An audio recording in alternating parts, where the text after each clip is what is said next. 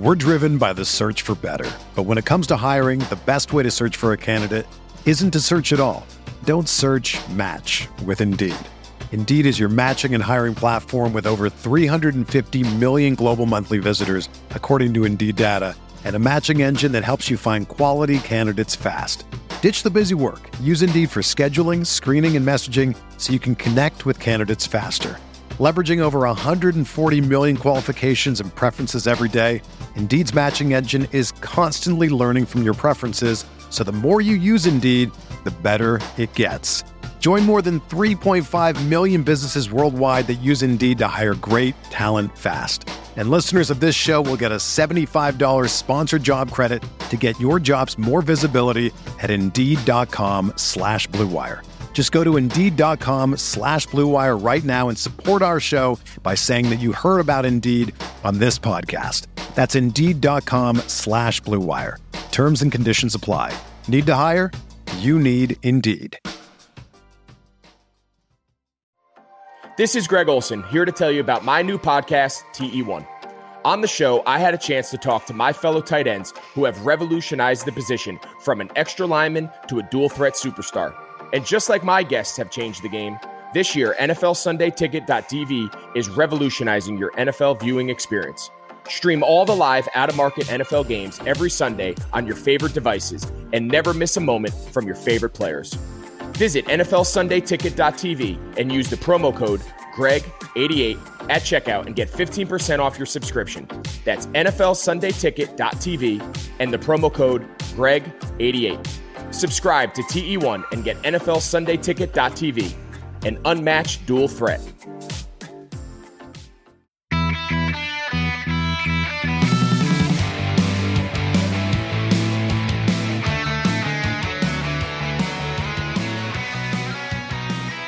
Welcome to episode 210 of the Barcelona Podcast, home to the most influential voices in the FC Barcelona community. Brought to you by the Blue Wire Podcast Network and today's sponsors, Deal Dash and DirecTV NFL Sunday Ticket. I'm Dan Hilton, and I'm again joined by Francesc Tomas, Barca columnist featured on ESPN, Barca Blog, and many others. Francesc, it might surprise some of our listeners, but you and I have never met in person, so I have to say we're going to have to do our best to virtually hug this one out, right?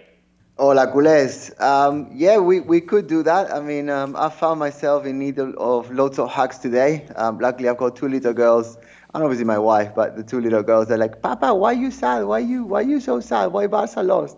So it, made things um, a little bit better. I'm just very jodido in Spanish. I won't translate that into English. Um, I'm so loads of us speaking Spanish-speaking people understand what I just said, and uh, the match was just it was hard to watch. Um, we'll get into detail in a minute, but it was hard to watch, and uh, you know I certainly haven't really eaten as usual today. I've been hugely disappointed about what we saw. We're going to break down the reasons why we are in the situation that we are, but you know when whenever. And this is the worst defeat in history. Um, it's a historical moment and certainly not a positive one. So there's two ways to react, really you can bury a hole. You can say, I'm never watching Barca again. And, you know, you can delete your subscription to the different football channels, um, etc., which several people have done, and I understand why. But the other way to do this is to come out, um, to analyze, to think, to debate, having some sort of shared therapy that help us all together overcome the disappointing humiliation together. And I think that's the that's the purpose of today's podcast, just to look at what's happened and to look what where we go from now, basically. Yeah, just in terms of even considering so many of our listeners are on social media, that I think, and you see this all across sports, people who've been dominated by Barcelona over the last 10 years certainly have a lot to say. And so those that we can rely on are the Barcelona community within itself. And so I think, you know, as silly and therapeutic as it might be to be frustrated and, and angry, the best thing we can actually do is support one another. Because again, Liverpool fans are so excited they broke Barcelona. Even you hear from Roma fans, you hear from Real Madrid fans, you hear from Bayern Munich fans. You're just hearing from all these other different fans from the outside, just excited to finally have Barcelona bleed, to finally have them be be human now, and they enjoy watching Barca get what they believe is a comeuppance. But yeah, I, I think that as far as just despondent, sad, and trying to figure out what it is that has gone wrong. So today on the show, that's obviously what we're going to be talking about. And we're almost breaking this up into different segments. Obviously, it wasn't just one thing that led to yesterday, but we are going to break down some of the things on the field that happened yesterday. Then we'll talk the whole manager situation with Quique Setien uh, almost by the time you're hearing this firmly in the rearview mirror. And then we're going to discuss some board and some one off things at the end. But you said stats, you said historic Francesc. So obviously you catch my ear, and I'm going to read you some stats here. These all courtesy of Opta. When I looked at these stats after the match and even before the match, it tells you that your feelings almost validated because of how incredibly negative some of these stats are. So the average age of Barcelona's starting 11 yesterday, 29 years and 329 days, making it the oldest lineup they have ever named for a Champions League match against a team that presses. I added that part at the end. Bayern Munich, the first team to score eight goals in a Champions League knockout match. Barcelona conceded at least five goals in a European match for the first time since losing 5 4 to Levski Sofia in March of 1976 in the UEFA Cup. Barcelona had conceded seven goals in a match for the first time since losing 7 4 to Valencia in October of 1949. Barcelona lost a match by six goals for the first time since April 1951 when they were beaten 6 0 by Espanyol in the Liga. Bayern's combined starting 11 last night cost less than what Barcelona paid for Griezmann, who didn't start the game. Again, those all courtesy of Opta, and that tells you the low point to which Barca is at the moment. And Francesc, for some of our younger listeners, I think it's important in context as well. We've mentioned 1994 before and losing 4 0 to Milan. And when you look at that moment, while it took two more years for Johan Cruyff to no longer be manager of the club, that was the changing of an era. That is when it looked like what it should have been Roma or what it should have been Liverpool. Do you get that there's a different sense here? I, I know they were almost numb to the pain of losing in the Champions League for the last few seasons, but does this one feel different? Yeah, yeah, of course. This is this is the worst defeat in Barca history. Um, I have been soul searching all day, unfortunately, as I'm sure lots of our listeners have done the same. And this is worse than 1994. I mean, if you think about it, 1994 defeat in the Champions League final against Milan 4 0. Uh, Barca were favourites to win, but they were already in the final, see? And the week before, or two weeks before, I think it was the week before, we had just sealed La Liga in style. I think we beat, um, I think it was Deportivo to, to the title that that year, or maybe it was Madrid, I'm not sure. But it was one of the two because we won four consecutive Ligas with, uh, with Cruyff. And the players basically went nuts. They thought it was all done, and then they went to the final. And, you know, it was a slip up. it, it, it is highly regarded as the you know the, the, hurdle that made Johan Cruyff and the Dream Team fall. But to be honest, there, there was some light left in that team uh, in the next year and, and, the one following after. But the entorno just had turned really, really ugly. I mean, I want to go even even further back, and you know, I was only five or six years old at the time. But when Barca lost the European final against Basilea in Sevilla, they lost um, because of penalties. That was also a turning point, and uh, I think that in comparison to what happened yesterday, those two were Mickey Mouse games. Um, what happened yesterday is unforgivable, is unacceptable. It is the end of the most successful by a long mile generation of players that we have seen in Barca history. I mean, what Johan Cruyff was building was super special, and um, don't want to take anything off that. But what Guardiola, for obviously following on Cruyff's steps, um, built together with you know Xavi, Iniesta, Puyol, obviously Messi, and all the other fantastic players we've had um, over the years. I think yesterday is the, the final nail in the coffin. I mean, we've been embarrassing ourselves, especially at European level, for four consecutive seasons. PSG 4, Barca nil, Roma 3, Barca nil, Liverpool 4, Barca nil, Bayern Munich 8, Barca 2. Uh, I mean, there's no need to continue anymore. I mean, it's gotten progressively worse. And, you know, we started the podcast three years ago. Um, I wish we had started the podcast before, to be honest. Now, yeah. But um, I, I, was writing for Barca blog on ESPN at the time, obviously, and um, it's just got worse and worse and worse. And we've been saying it all along. I mean, they just put in patches into what Barca in, shouldn't be. You know, they just basically trusted a lot of mediocre players playing way above their market value for players that basically generate no impact. They've neglected La Masia and then because Messi is such a fantastic player, has been, and I would say he still is, but obviously Messi 10 years ago was more effective than Messi today, arguably. And uh, they're just patching it up with Messi's brilliance. And, and, you know, the cracks have shown. The cracks are obvious. Um, today, we are the laughing stock of European football. Um, I think we are officially now in the second division of European football. I mean, a team that cannot really progress into any finals in the last five years, despite having Messi and you know the most expensive squad in world football, is an absolute failure. It's an absolute shambles. Um, before the game, we were actually, you know, I never really read any comments, but our YouTube video last week when the podcast and, and the different clips that you put on on the YouTube channel. I, I, read some of the comments and people were saying, "Oh, you're being too negative. You're asking for bad weather, like we say in Spanish." And uh, it's like, no, mate, we've been watching every second of Barca all season. We know what this team can, and we definitely know what this team cannot do. And we're just reflecting what reality is. To be honest, we were actually quite optimistic last week, considering on you know what, what was coming. But it's just not going anywhere at this moment in time. And you know, if the A2 defeat, which obviously is the worst defeat in Barca history um, in the last 80, 90 years, and before that, you know, let's let's be honest um, is too far away to even look back. It has to it has to generate change. It has to generate self-awareness, self-critique. I mean, Piqué spoke more than the, as the president of Barca than the president of Barca even did, and I'm sure we're to cover that coming up soon. But no, right now it's it's, it's doom and gloom. I mean, it, it has to be. We can't really be saying anything else other than that today, and be honest with ourselves. Yeah, and I think what underlines all of this is that when there is this kind of moment for clubs, you do see a lot of radical change. But going back to Cillessen and the Neto and that swap, that Barca financially was in trouble already prior to a global pandemic, and that is certainly going to limit the ability for great change. And again, we're going to get into all of that and what Barca could possibly do here. And the other big reminder, and I think this is the only, it's not even a silver lining, it's just the fact that the next La Liga season starts Saturday, September 12th.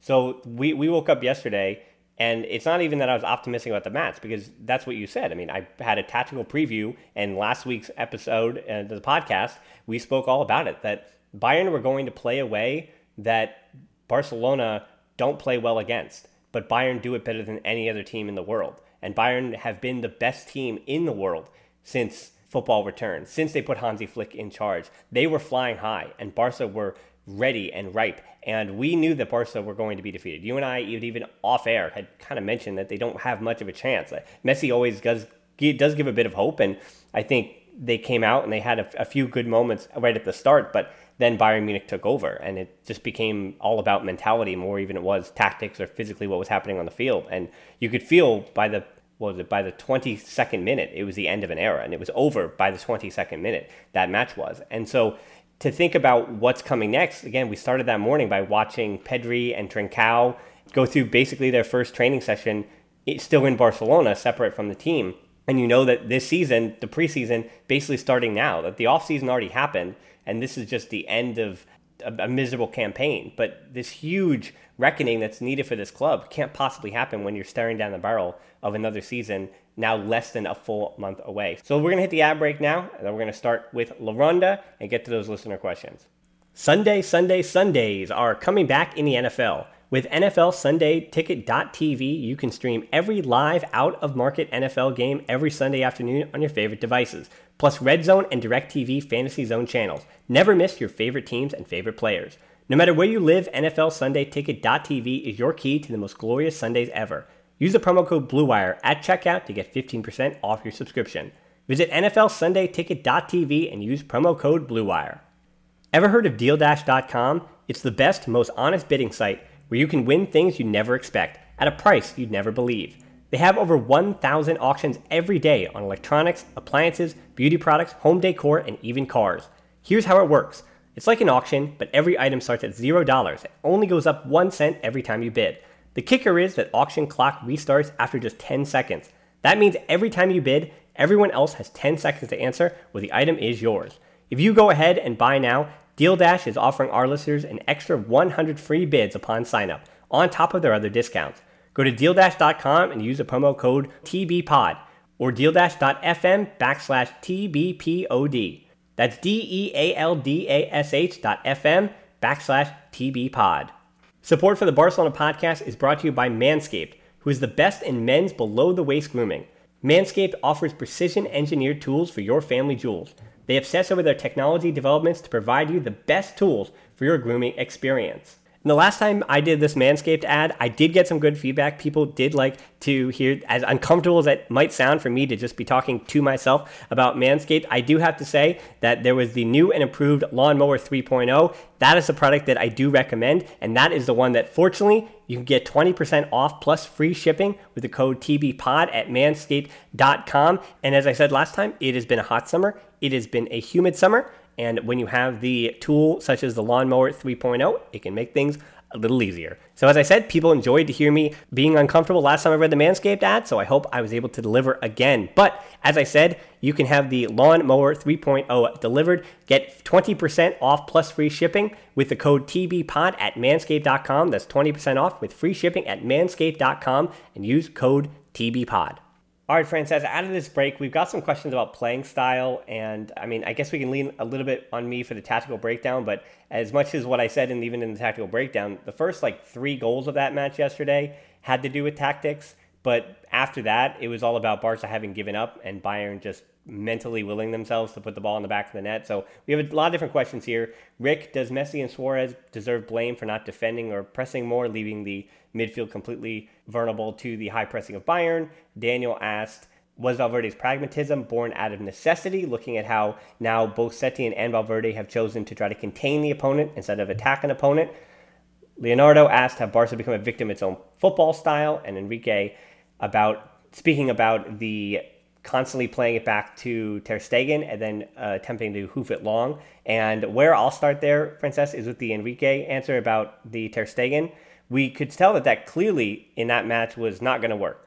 That Bayern, their weakness clearly in that match as well was through the flanks, and that's why Barca, particularly on the own goal, it went out to Jordi Alba on that right wing, where Kimmich, who was even expected to play more at home than Davies was, got a little bit too far forward, and Alba got in behind. Then it leads to the own goal because Alaba messed up his positioning. And we knew that the flanks, as much as the flanks is an issue for Barcelona, it's actually the only weakness that Bayern really had. And I think Barca prepared for that clearly. One of the things they tried to do, it seemed like to me, kind of understanding that Bayern wanted to win the ball on the flanks and then immediately jam it down their throat through overlapping runs through Davies or Kimmich.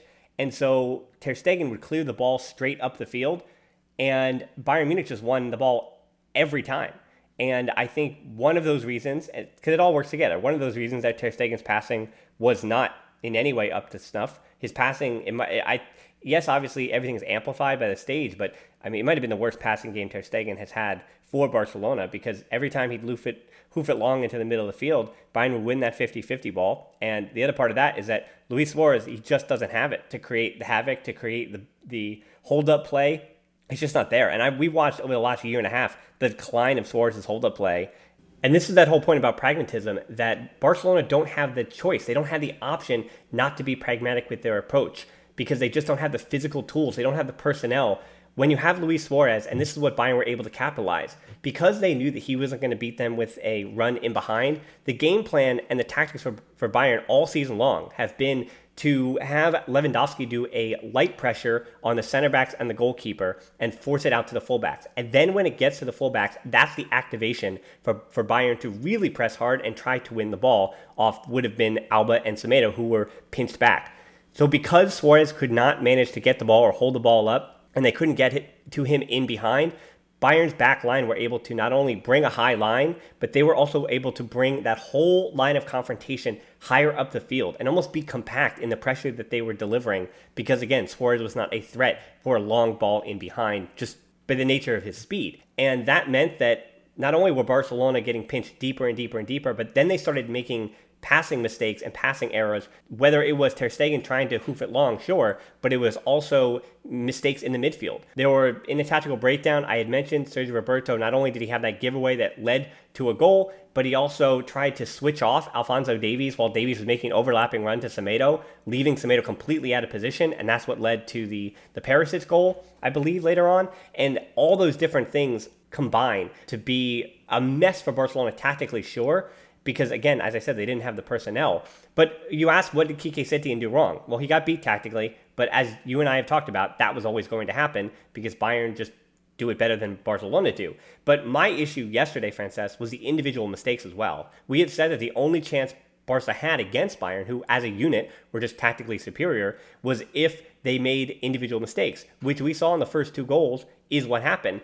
And with Alaba, his position completely wrong on the own goal, and that was great to see. But then Barcelona, they started to make individual mistakes. I mentioned Sergio Roberto. We've talked about Ter Stegen's passing. Suarez, I mean, that's again personnel more than it is even necessarily individual mistakes. He didn't really make individual mistakes because he didn't affect the match except for his one goal. But then we look about Lenglet. I mean, as good as he's been, you got to throw uh, him under the bus in the fact that on that Thomas Mueller's second goal, he just gets beat, that being Lenglet, straight to the near post. And that is completely inexcusable for a center back and on the goal for Kimmich. Now, Alphonso Davies undressing Nelson Semedo, that's what made the headline and that's what all the trolling is about. But Frenkie de Jong completely neglected to pick up Joshua Kimmich on his run into the box. He was the eventual goal scorer. And and Lenglet stuck ball watching, not only on that goal, but on a number of goals. And those are individual mistakes. So if you're going to critique Quique Setien for this game, I wouldn't say it's about tactics because that personnel wise, that was always a losing battle. But he was unable to get his team mentally right for this match, and he didn't really know these players well. It's been six months. That's not a defense of, of Quique Setien, but this match was completely lost. It was match. It was lost by the manager from the start, and then it was lost from the players all the way through. And again, as a center back, you can just speak to it defensively. There were so many things that were completely inexcusable yesterday from the players. There were, there were, and after three minutes, you clearly knew that the game was lost. Um, Barca, as you mentioned as well, Barca are a very, very weak team from a physical and definitely from a mental perspective, and you could sense it in the way they they jumped on the pitch. You could sense it in the way they were moving around. You can sense it in the way that Bayern was just just just like aeroplanes. It was like uh, men playing against little kids in the playground. It was it was humiliating, and there were so many aspects. I mean, you mentioned I'm not going to go over it again, but you mentioned a lot of individual players. But I don't think there is a single player yesterday that you can say was remotely a shadow of their own selves. Um, not because they didn't want to. I think that overall the players really, honestly, hand in heart, I think they tried their best. You know, and even Luis Suarez, I know that he's got a lot of criticism, but I really think he tried his best. I, I, saw him running, I saw him pressing, and then when he wasn't pressing, I don't think it's because he didn't want to. I think it's because he couldn't, and, and that, that is the key. I mean, you need to point your finger f- uh, further up, and it all comes from from Abidal's um, job or lack of job, lack of um, effect, and, and you know any positive impact.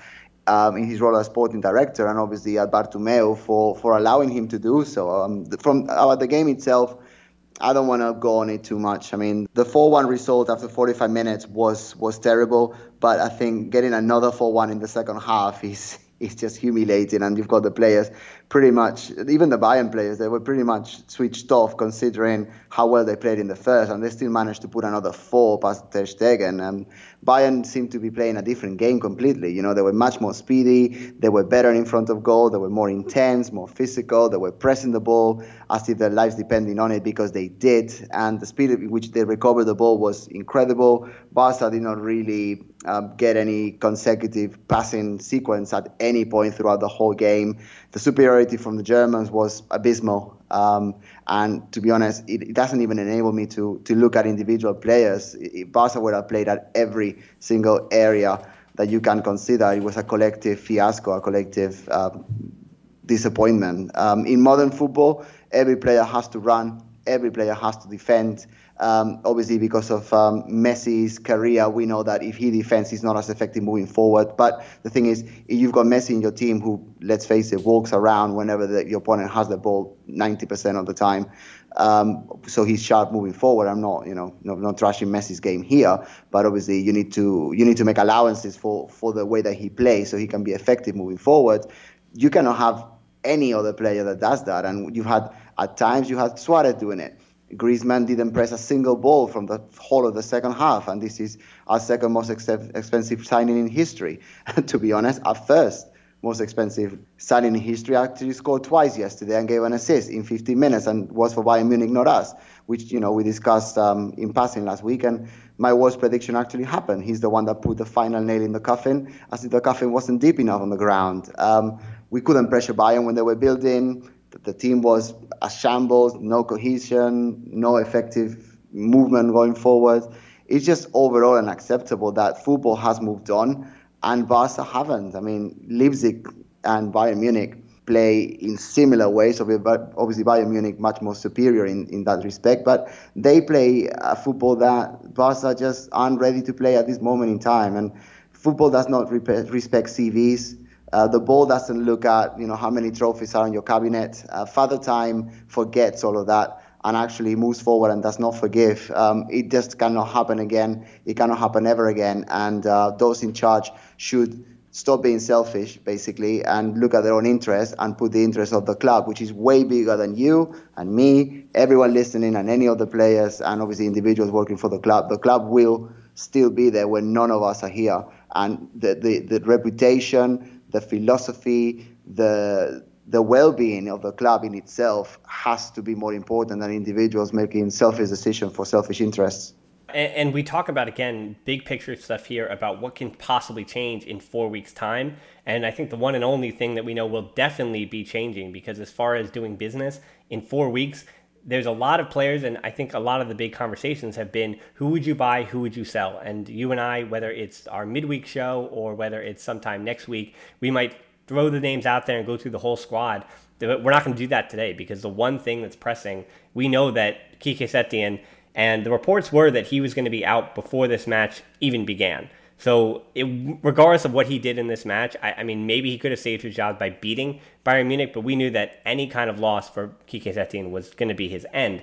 And it's interesting that Richard had asked, Setien was appointed purely because he paid lip service to Johan Cruyff. And given how badly that's turned out, what actual criteria does any candidate for the managing job have to meet? And I, I think it would be easy for us to just joke and say it's anybody who's available because at the moment, in the short amount of time that you have to bring in somebody, and obviously they're not going to have time to bring in their ideas or have a full, well, yeah, I guess they'll have a full preseason, but I don't know how much that's going to do in a shortened preseason in a, in a, with a squad that's still emotionally going to be reeling for something that the new manager wasn't a part of, which is just an, an odd place to be for any manager. And we got questions. I'm actually just going to read the names out. This is all about uh, new questions and some variation of who should be the manager William, Gandhi, Walter, Edwin, Navadai, Severin, Damjan, Leonardo, and Ted. And I do apologize for any pronunciations there. Let me know uh, in your question on our listener page exactly how to pronounce your name if I got any of those wrong. But for as far as replacing the manager goes, uh, the name Pochettino obviously is the one that's come up in the last 24 hours, sure. But for Barcelona, this is no trophy for the first time since 2007-08, and it's not just Quique Setien. This is the Valverde Setien era together, one season long.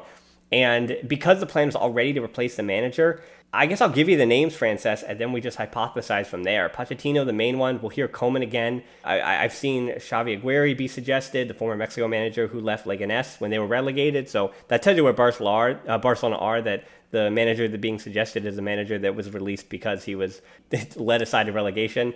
Uh, and then obviously Xavi, but then we also have Pimienta, Peter Kluivert, and then the dream jobs of Julian Nagelsmann, the RB Leipzig manager, uh, Marcelo Gallardo, whose name is popping up again just because he exists, and it's Real and it's River Plate, and then you have Laurent Blanc, who we heard you and I. You know, we mentioned how happy we'd be about that a few weeks ago, and then Allegri, who is only ever managed in Serie A. Francesc, for all the names I just mentioned, I don't think any of them get me in any way excited. No, no, and I think that that's the reaction that most of our listeners will have. Um, I think that it's hard to get excited about something that a manager cannot change. Um, to be honest, you could put Guardiola uh, pairing up with Xavi and Cruyff holding hands. You know, it's not going to change anything. I think that the problem is, is is the board. The problem is the decisions the board is making, and obviously in by extension, the players that these people have. I mean, there is a survey in sport today that obviously by the time that this podcast goes out or, or, you listen to it, if you don't listen to it on the first day, then it is likely that the, the, numbers vary a little bit. But it says, who is the main culprit of the crisis at Barca? And they're saying Bartomeu on the board, 76%, the players, 19%, the Abidal, basically, the, the secretary, the sporting secretary, 3%, and the managers 1%. And I agree with that. You know, I probably would, would put the board even higher than that, to be honest. But um, it doesn't matter who manages this team. It doesn't matter at all. Um, unless changes happen, it really doesn't matter. You could have the best manager in the world, they wouldn't change a thing. I mean, there's far too many veteran players who are spoiled They're just looking at their CV. They're not prepared to train hard as de Jong. And do check this out. Um, de Jong very clearly said said that we need to work harder in training. Basically, he didn't say training, but we need to work harder to reach the required levels. And obviously, reading between the lines, that's what he means. Uh, there's a lot of things that we do on a on a normal basis that need to change. That's what de Jong said himself, and he's basically the last one to come and actually you know establish himself in the starting eleven, which by the way is what Ter Stegen was saying all of those months ago, probably seven or eight months ago now. And uh, you know how funny it is that de Jong and Ter Stegen are the ones that actually see it, and no one else seems to seems to seems to do that until obviously yesterday uh, Piqué said what he said, which I'm sure we'll discuss later. Um, changing a manager is not going to do anything. He's not. He's just going to dress up and uh, he's just going to put tiritas, you know, a little band-aid on moving things on and not actually changing what, what the root of the problem is. I mean, the root of the problem, and you know, you could say, oh, Semedo has to go, or you could say, oh, Sergi Roberto this, or you could say Rakitic that, but that's not the problem. The problem is the key five players in the squad, the ones that you know, and I, I don't want to be ungrateful. I, I, probably am sounding ungrateful today, and you know, time will put things into perspective. They've been great, great, great for Barca but you know, out of these five, I think at least three have to go. Luis Suarez, still without a replacement. Sergio, Busquets has to go. Jordi Alba has to go. Piqué arguably has to go, or at least he shouldn't be starting every single game because you know against high caliber opposition, he's just too weak. And to be honest, Messi, Messi at the level that he is, surrounded by the people that he is, um, you need to wonder whether he, he would be better off just leaving. Um, I think that if you if you clean up around Messi, Messi still could still be the baluarte next season, could still be the, the, the sort of shining beacon of the team next season. But if Luis Suarez is around, that that diminishes his you know his persona because they're, they're so they're so close on a professional on a professional and definitely on a personal basis that you know, Luis Suarez plays because he's Messi's friend half the time, you know, and, and I don't believe that Luis Suarez is that much better than Griezmann for a starting position as a striker, or that much better than even Braithwaite, or that much better than even Ansu Fati. I don't see I don't see why Luis Suarez is playing 90 minutes or 85 minutes every match, apart from the fact that he's Messi's friend and they don't want to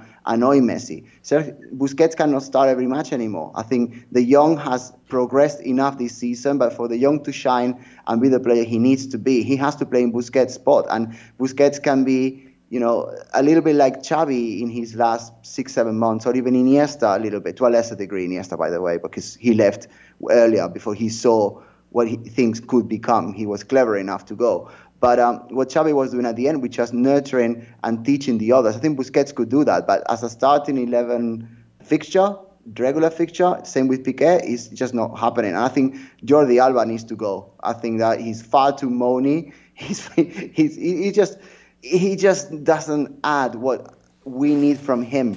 And the thing is, it's not what they offer on the pitch, it's what they generate around him. I mean, Valverde, in one of the questions earlier, I was saying Valverde played the way he did because you know he thought, well, these are the tools that I have. I don't really want to upset the status quo, the you know the, the veteran players and the vacas sagradas, the sacred cows that we call them in, in Catalonia, um, in, within the dressing room. And I have to play these five guys all the time, you know, and those play. And then, you know, they're close to Rakitic and they're close to Vidal. So you end up playing the oldest, most expensive squad in football history, in Champions League history, um, against a team that was obvious were going to fly all over us. Um, so I don't think a manager fixes that. You know, beyond that, you've got Dembele, Griezmann, Coutinho, which are hugely expensive signings, and they haven't performed anywhere close to expectation. But then again, you need to think, okay, if you put Dembele, Griezmann, and Coutinho in a team with nobody else, where they are the stars, or they got, um, you know, they don't have to tiptoe around Messi and, and his veteran friends, then do they perform better than they did? I think they do. And I think that beyond that, you got so many average players that were signed for well above the market value, like your Andre Gomeses, your your Vidals, even. There's so many of them that, and La Masia not, not really getting a glimpse. I mean, Riqui Puig hasn't played in the Champions League after being arguably our best player behind probably Messi and Ter Stegen in the whole of La Liga after lockdown, and he doesn't play at all. I yeah, and then on top of that, what is still like in the back of my mind, I know that Barca B is not the be all and end all, but he didn't play in that final after having played most of the year with Barca B, so it's not like it was mm-hmm. a new player being added to the wrinkle. He and Fati were not allowed to play with Barca B so that they could play in the Champions League. And then he winds up not playing in the Champions League. I mean, that is uh, negligent is the best word I think I could possibly use. There's yep. a word I want to pick a word that's meaner, but it just it doesn't make sense. It doesn't. It, it just that's a mismanagement. Once again, completely inexcusable from they said it was Setien who made that decision, but whether that was Setien, Ab- Abidal, or maybe Kluivert even had a word in that, whoever it may be, that ultimately the group of minds that came to that decision is completely inexcusable. You think that if Ansu Fati and Riqui Puig play against Sabadell, they beat us the way they did? I don't think so at all. You're, you're 100 oh, yeah, Barca B. Right. Barca B wins that match with those two 150%. Absolutely. Yeah. Yeah, yeah, of course, of course. Obviously, Collado got injured, etc. But you know, with those two, we've got a much better chance. I mean, Sabadell are a Catalan club, actually very close to my hometown. I'm happy that they got promoted, but obviously not above Barca B. But now he's, he's just it's just nonsensical. I mean, talking to Setien, which is the question that I'm trying to answer for the last 10 minutes. um, Setien, yeah, appointing him was a mistake. I think that he sold a lie. He sold a lie very, very well. And, and me included, we all voted. Um, I think that Valverde would have been a better coach uh, for the whole of the season. But having said that, I think Valverde w- was the wrong coach to start the season anyway. Barca, as I've been saying the last 10 minutes, have got deeper problems. Um, Setien didn't do what he promised to do, which was, imp- you know, bringing something new. I, I was hoping that he would, you know, bring on youth he would, um, you know, give Griezmann more playing time in his preferred position. I didn't think he was going to bend over backwards for the veteran um, Vacas Sagradas, but he has done that. Um, he's literally avoided fixing the mess that he found, and that is precisely what he was brought in to do. And instead, he's bowed down to the players. He's become a yes man for the players, just trying to survive, um, just not doing anything, using the old tools in the old way. And uh, it has been clear for four years that that does not work, especially at the at the highest level. Like as Piqué said himself, like you know, with Messi and Ter Stegen and some good enough-ish players around them, that's not even enough to win La Liga anymore. You know, and I think that it puts into perspective the fact that we won eight out of 11 ligas. Um, history is going to say that that was extraordinary, and it clearly was. But just talking about the present, that's not that doesn't work anymore. Um, and and the thing is, Valverde never promised that he was going to be anything that he wasn't. Valverde didn't come here trying to say that, you know, he's got posters of Cruyff. Um, and when he goes to sleep, he wakes up and there's uh, the Holy Grail with Pep Guardiola. He didn't say that, you know, but but but the thing is, Setien did, and he, he's betrayed himself. And and to be honest, that's that out of everything, that's the most puzzling things. He didn't stick to his footballing ideals. He was utterly useless in terms of leadership and personality, and so was Eder Sarabia. Um, relationship building was was just non-existent. You could see it in the cooling breaks in every single match post-lockdown that we've seen. Um, and uh, you know, he could. I mean, in my eyes, he should have chosen to die with his ideals, and rather than continue a journey of failure, just trusting everything too Messi. I mean, if if Setien was going to be sacked at the end of the season anyway, which you know arguably was always going to happen, especially because of his inability to to build any positive relationships, then at least he should have done what he was meant to do. He should have, you know, taken, you know, Vidal, Rakitic, Busquets, um, Piqué, obviously because of injuries he couldn't, but um, Jordi Alba and, and players like that. Obviously, I'm forgetting the most important, Luis Suarez.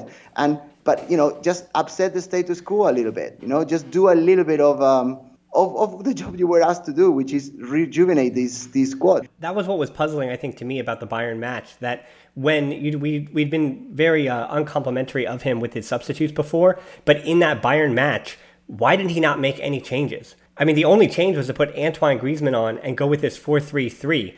And then later on in the match, when they basically made a makeshift midfield of Vidal and De Jong as double pivots with Messi as an attacking midfielder once Fati came on, that's not going to work against Bayern Munich. I mean, what a terrible idea to have Griezmann, Suarez, and Fati in front of Messi, in front of just Vidal and De Jong when you're already leaking goals. I mean, that's why the last three goals were scored because he completely stripped the midfield of anything. And as far as what he was trying to do to, to solve a problem, there certainly was nothing. And even by at the very end, he knows at 4 1 that he is he's getting fired.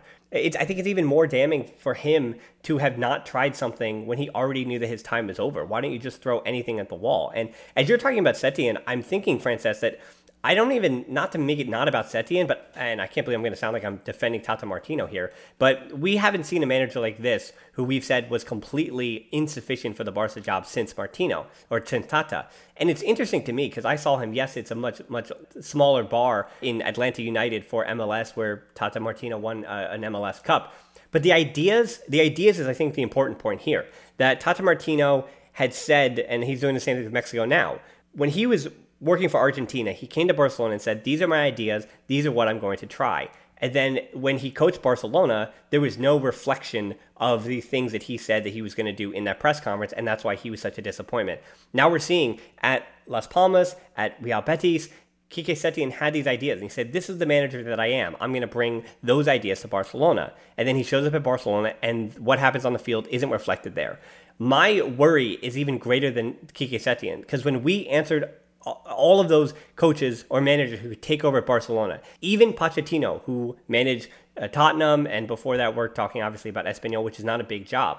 My fear is that since Pep Guardiola, the Barcelona manager job has just gotten too big, that there's no possible person.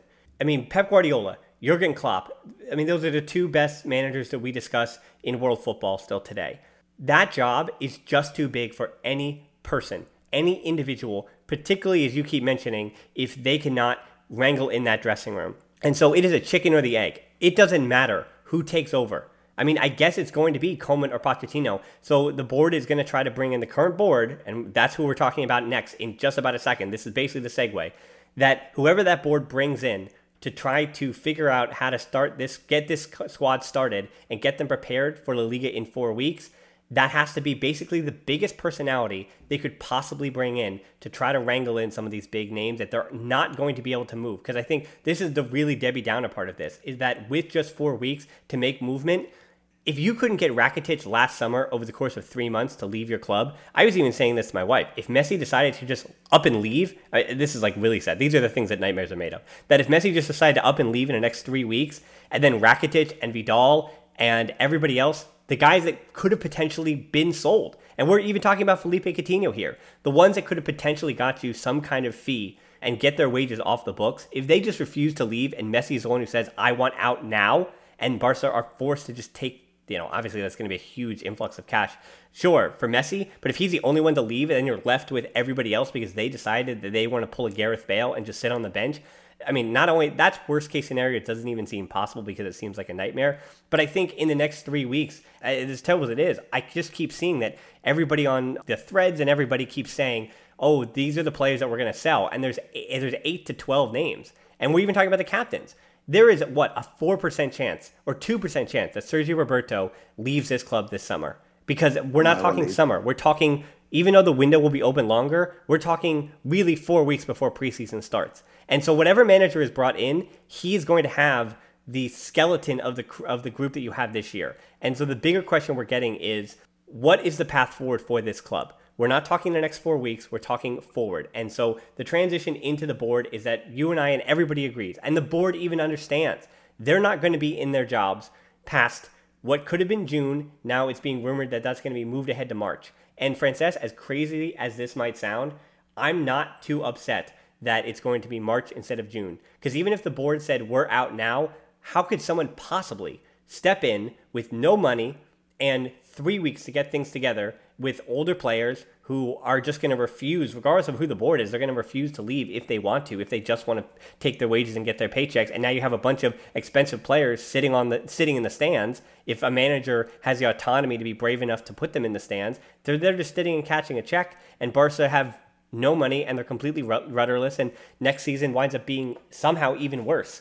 And so I, I, think the best case forward and the best move forward is indeed that to put enough pressure on the board to have them have March elections instead of June, and then give somebody basically March until August of 2021 to get comfortable in that role and enact their sporting plan. Because Setien and probably Abidal and probably Ramon Planes, they're the ones who are going to fall on the sword right now. The technical director, obviously, is going to be an issue. And then Quique Setien, they're all going to fall on the sword right now. But how in three weeks could you possibly expect an entire overhaul of a club and then think that the dust is going to settle in three weeks and it will be anything resembling a squad ready and prepared for September 12th? and doing all of that in the middle of the you know most devastating pandemic in, in history of exactly. humanity possibly. When you have when you have um, nothing so to spend. Yeah when you have nothing to spend. Nothing nothing at all. So um, no no there's no easy answer. Um, i think that bartomeu if the rumors are in fact true i've heard this from catalan radio as well uh, many many of the, the periodistas, the, the pundits, the, the journalists that were talking last night in after you know the after show match actually in Catalan radio. Just a side note. Uh, normally it's like an hour. It was two and a half hours last night because um, they immediately realized that this was this was a historic moment, and uh, they were all saying that it's likely, very very likely that the elections will be in March. But you know, my my thought with that is that it doesn't quite it's not early enough. March, I don't think is early enough um, because next season is going to be wasted. Because if, if Bartomeu cannot make any changes, he, yeah, of course he will sack Setien and he will bring someone else for a year. Because you know the moment that the election happens, then there's going to be another president coming. The other, the next president coming is going to try and break everything that was there before. So whoever comes for the job is going to come for a year, and that's not long enough. Um, so I don't really think, and I know all the all the points that you made, but I don't really think that having elections in March helps. I think that if he's, if next season is going to be wasted, then we may as well start building earlier. I think Barca have to go into you know what the Americans know very well, which is rebuilding mode. I mean, the Philadelphia 76ers, um, the Lakers, arguably the last five six years, etc., etc., etc. I think Barca need to be looking to be great in three years' time again. Yeah, but um, the difference, but the difference there is that there's like these lottery systems, and I mean, there. Of course. But but but I'm saying is like is bottoming out. I mean, what would happen? What is the reaction? What is it? And and we're not even talking about COVID. I mean, also the financial ramifications as far as merchandise, as far as fan engagement. What would be the ramifications if Barca even finished fourth? Barca has to finish first or second in the Liga, or else there is major ramifications just across. I, I, mean, I mean, would you think a rebuilding era would send Barca into being a second-rate club? Will will they able to financially recover from that? Yeah, yeah, because we've done it before. Twenty years ago, that that happened. You know, when you have before even Rivaldo came to the club, uh, that that was it. That was it. When Van Gaal was coaching, um, following Johan Cruyff, that happened before. During the whole of the 70s and 80s, we were nowhere. Um, Real Madrid were winning titles for fun and you know, we weren't even challenging for the title. It was in fact Real Sociedad that was winning a couple of ligas at that time. So yeah, we will. We are Barca. We will come back. I mean, the strength of the of the club goes beyond any of the individuals that um, are leading it now, and you know the individuals that have led it before, and individuals that will lead in the future. Barca will come back, and you know if we have to go three years, um, then we go three years. I mean, three years is not a long time. You may end up, you know, to be to be honest, if we won a Champions League in the next three years, I would be amazed um, at the speed of recovery. So I think that Barca have to go into rebuild, and if we're going to do that, we may as well do it not with the most expensive squad in the world. I mean, if you even if they have to leave for free, like Vidal, Rakitic, even Jordi Alba, and, and players like that that have given you know, it's what you said. I don't want them to be pulling a, a, Gareth Bale, so you can just let them go for free. If, if Piqué wants to go, he can go for free. If Busquets wants to go, he can go for free. If Luis Suarez wants to go, he can go for free, you know, or next to free, like 5 million, 10 euros, anything like that. Because the, the, the key problem with these players is not necessarily the value that they've got. And, you know, at 33 years old, after losing 2-8, when the whole world is watching, who's going to want to buy them? So, but that's the but that that's the, the issue with who's going to want to afford them. So, like Alba, his contract is until 2023 the club just can't afford to let him go because somebody's going to have to pay his wages. It, I mean, what, I don't know what to do with those kind of albatross contracts. Yeah, of course. And then you just have to look at who signed those contracts and, and why they've done it. Um, it's just inefficiency. And obviously, Abidal and Bartomeu will have to go, which obviously we've been saying the whole show round. I really do think that it is it is a rebuilding situation. I really do think that we need to stop signing average players for incredibly high amounts of money, and unless it's someone who is going to really, really make an impact, uh, then don't sign any more superstars. You know, um, I think that you need to give, uh, arguably even Coutinho, but definitely Griezmann and Dembele, you need to give them uh, a protagonist spot next year. Um, I think that the players that have got the highest wage and are around 32, 33, even 31 years old um, that you can you know afford to to to place elsewhere. They just have to take a step back, and you know you just have to as a club we just need to take a hit in in that respect. And I think that the way forward has to be playing the youngsters. You've got Pedri, you've got Trincao, you've got Riqui Puig, you've got Ansu Fati, you've got de Jong, you got, and I'm going to include him in this because I don't think he's going anywhere. Sergi Roberto. Um, and I think that those are the players that need to lead the next generation. I mean, if Messi does stick around, which obviously I think we could have a whole show as to whether he should stay or go. But if he decides to stick around, then he needs to be he needs to be cleaned up around. You know, he needs to be like this leader that takes the next generation into the next into the next level. Um, and to be honest, I don't see him leaving Barca after losing 2-8. So I don't think there's any danger of that now. Says he that doesn't have any any inside information. But you know, I think that Messi's legacy does doesn't enable him to to leave now. To be honest, and uh, I think that we need to rebuild. I think that you know a lot of the and, and I know a lot of the listeners have never seen Barca lose before, you know, um, unless you are, I would say, at least 30 years old. You, you, every time you watch Barca, they've been winning. And, you know, they've been the best team in the world. And a lot of the, the listeners, I know that they've come because Barca was winning. But newsflash, Barca has not always been a winning team.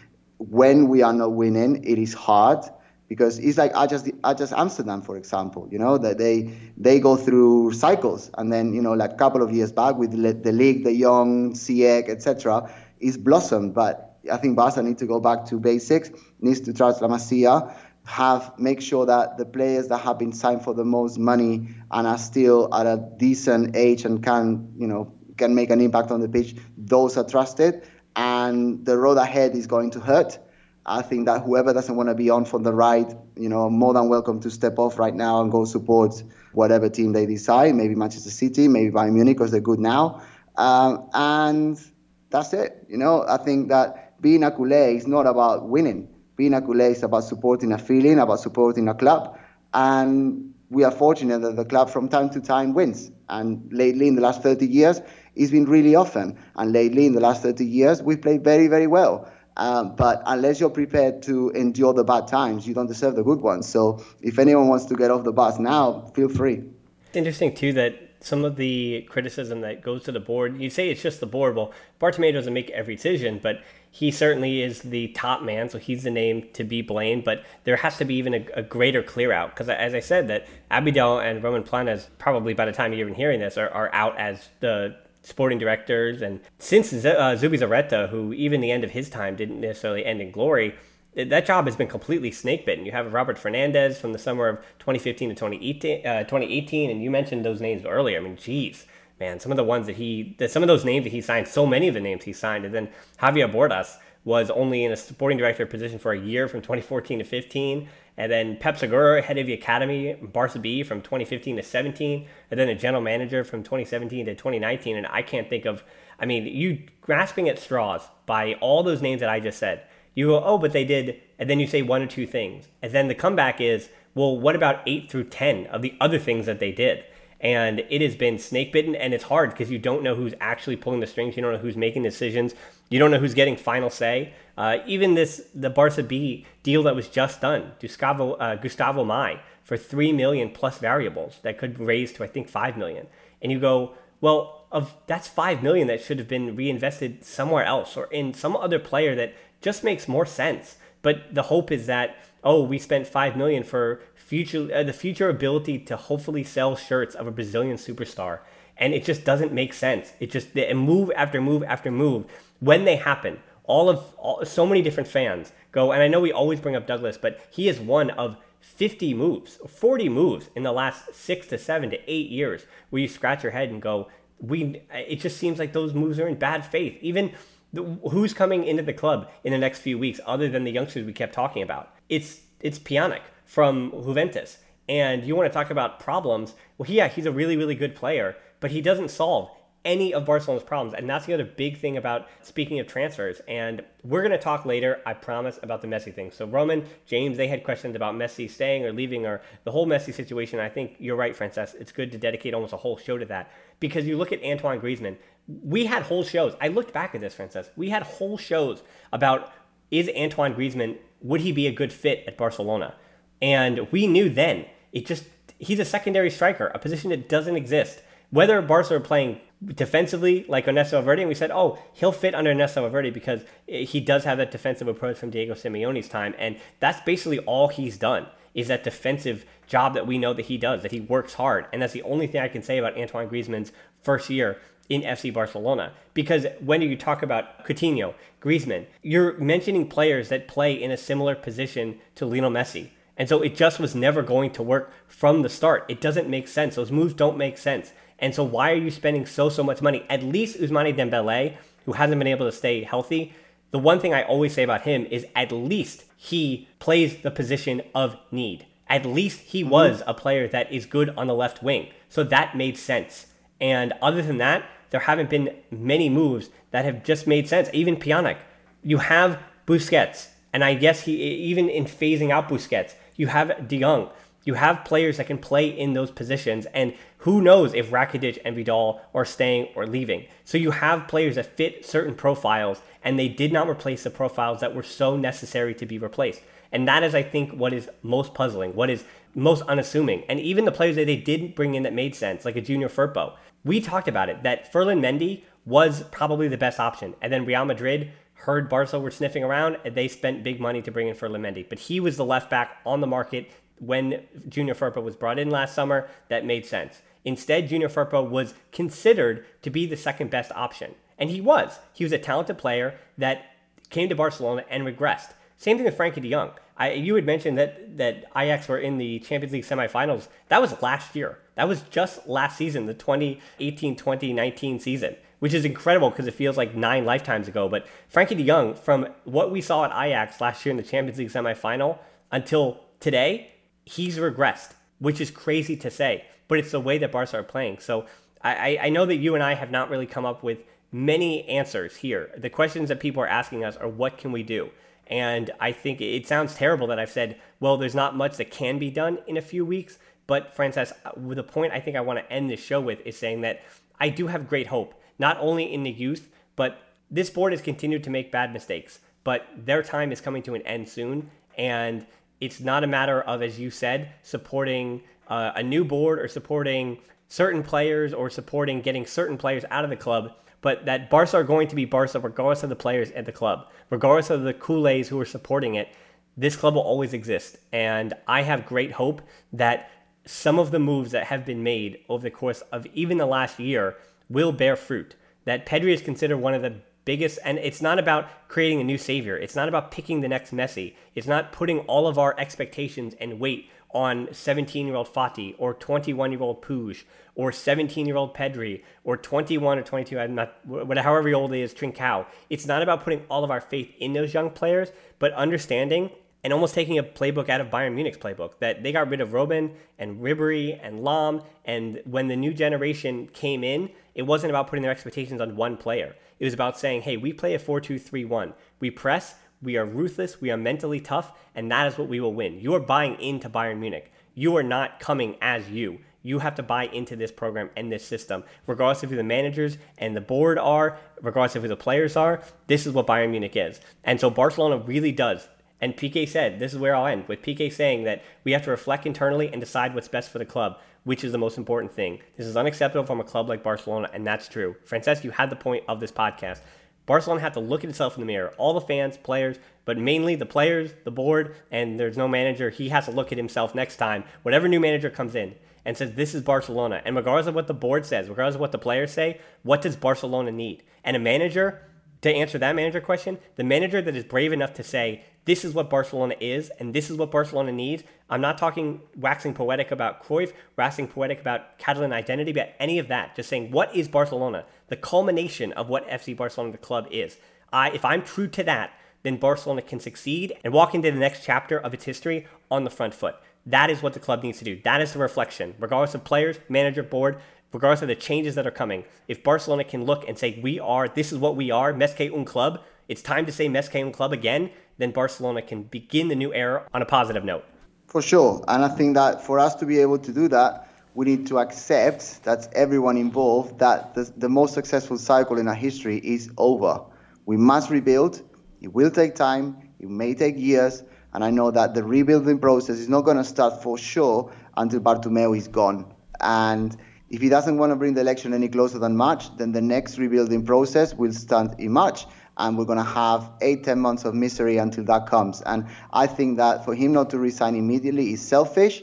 Um, I don't buy the oh, but it's a pandemic, etc., um, and it will affect next season. I don't buy it. I think that next season is already affected by the I don't want to be too harsh, but the inability to to to make things better uh, over the last four years. They're not going to change everything right now. I mean, they would try, but I think that the the, the whole new era is flawed if Bartomeu is is leading it. Um, the legacy of our best players cannot be tainted any longer. If they need to be moved out, they, they just have to be moved out, uh, whatever way. And I know it won't be easy, but whatever, whatever way the new president or, or Bartomeu, if he you know decides to you know hold on to his chair with the strength that he seems to be doing. Um, they need to they need to shift these guys out. And I think that, to be honest, out of out of uh, self critique and out of love for their own legacy, I think a lot some of those players, if not a lot of those players, should walk out, like Piqué suggested. Um, I, as I said at the very beginning, Barca are no longer a first team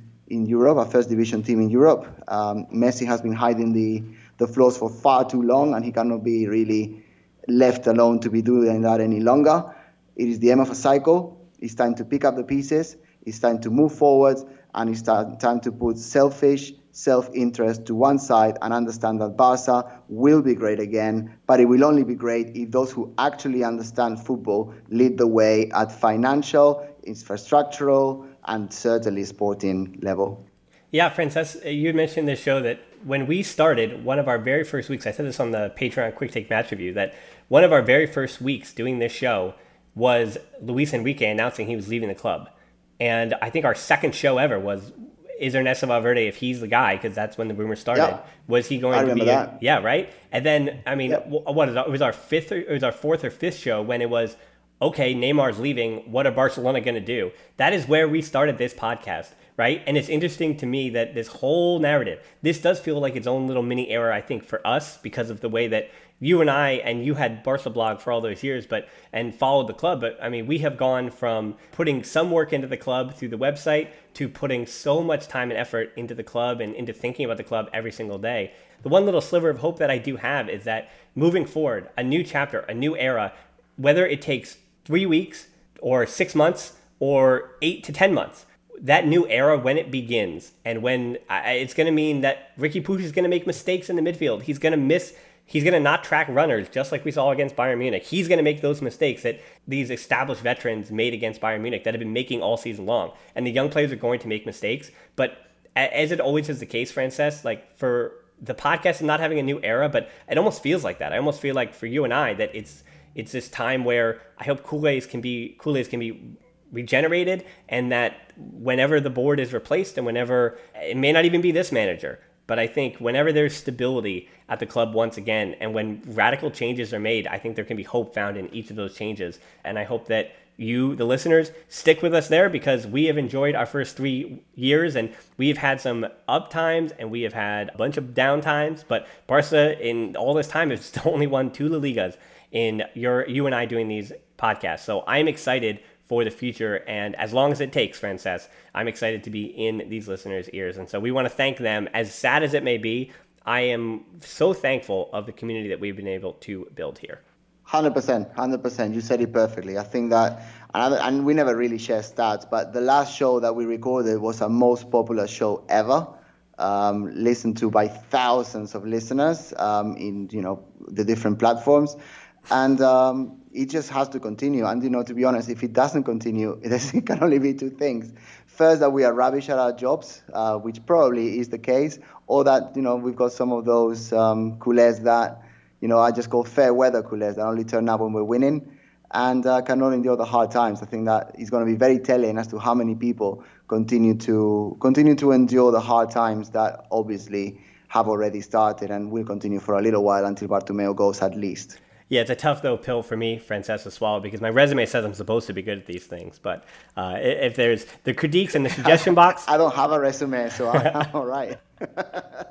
yeah, if you want to leave a suggestion for the podcast, I'll make sure I give you the wrong email, or I'll just send you to frances.tomas at gmail.com, and then you can figure it out there. So, all right, well, I, I think that wraps it up. I, I glad we could leave this on a good note with some laughs. So thanks so much for the listeners for tuning in again. You can tap in your app, check out the show notes to subscribe. You can find us on social media, on Twitter at the Barcelona Pod or at Hilton D13 for me, on Instagram at the Barcelona Pod, our closed Facebook group. Thanks so much for them as well, just almost being therapeutic to each other, helping each other out. And so, as negative as this result was, so very little negativity I saw. And as much as Twitter can be a cesspool, our Facebook group I was really happy to see uh, a lot of support and just questioning and wondering what needed to be done. So, thank everybody there in the tbpod.link backslash group, deeper dives and discussions. And Patreon, I was able to make a quick take match review just for them about my feelings. It was basically me crying for about 14 minutes uh, for the quick take match review. But that's what we have. That's also how you can support, financially support the show at tbpod.link backslash Patreon. So thanks so much to all of them as well. We're also on YouTube. As you've known, we had a lot of growth there as well. The Barcelona podcast. So as much as we're going to be talking about more the negative things and trying to figure out board and players and the big picture things here. Francesca and I are going to talk through those on the YouTube channel. I'm going to, I think, for these next few weeks, just going to go back into looking at some of the nuance and history and trying to figure out where have Barcelona been in the past that looks like where we are today and try to find some parallels and try to find some answers there. So that's the plan for the next few weeks for the YouTube channel as well until the new season starts. So you can check us out there, hit that subscription button. And as always, we want to thank you so much for listening to the Barcelona podcast. Until next time, we'll talk to you soon. Forza Barca. Forza.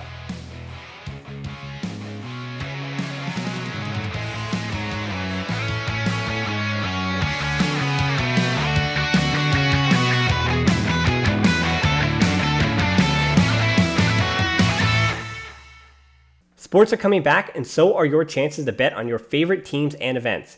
Major League Baseball is back in action, and there's no better place to start wagering than our exclusive partners, BetOnline. Check out all the odds, futures, and props to bet on, all available 24 7. And with the return of sports, BetOnline sat down with former pro players Eddie George, Harold Reynolds, and seven time NBA champ Robert Horry. See what they had to say on what it'll be like playing without fans in a series they're calling Fandemic.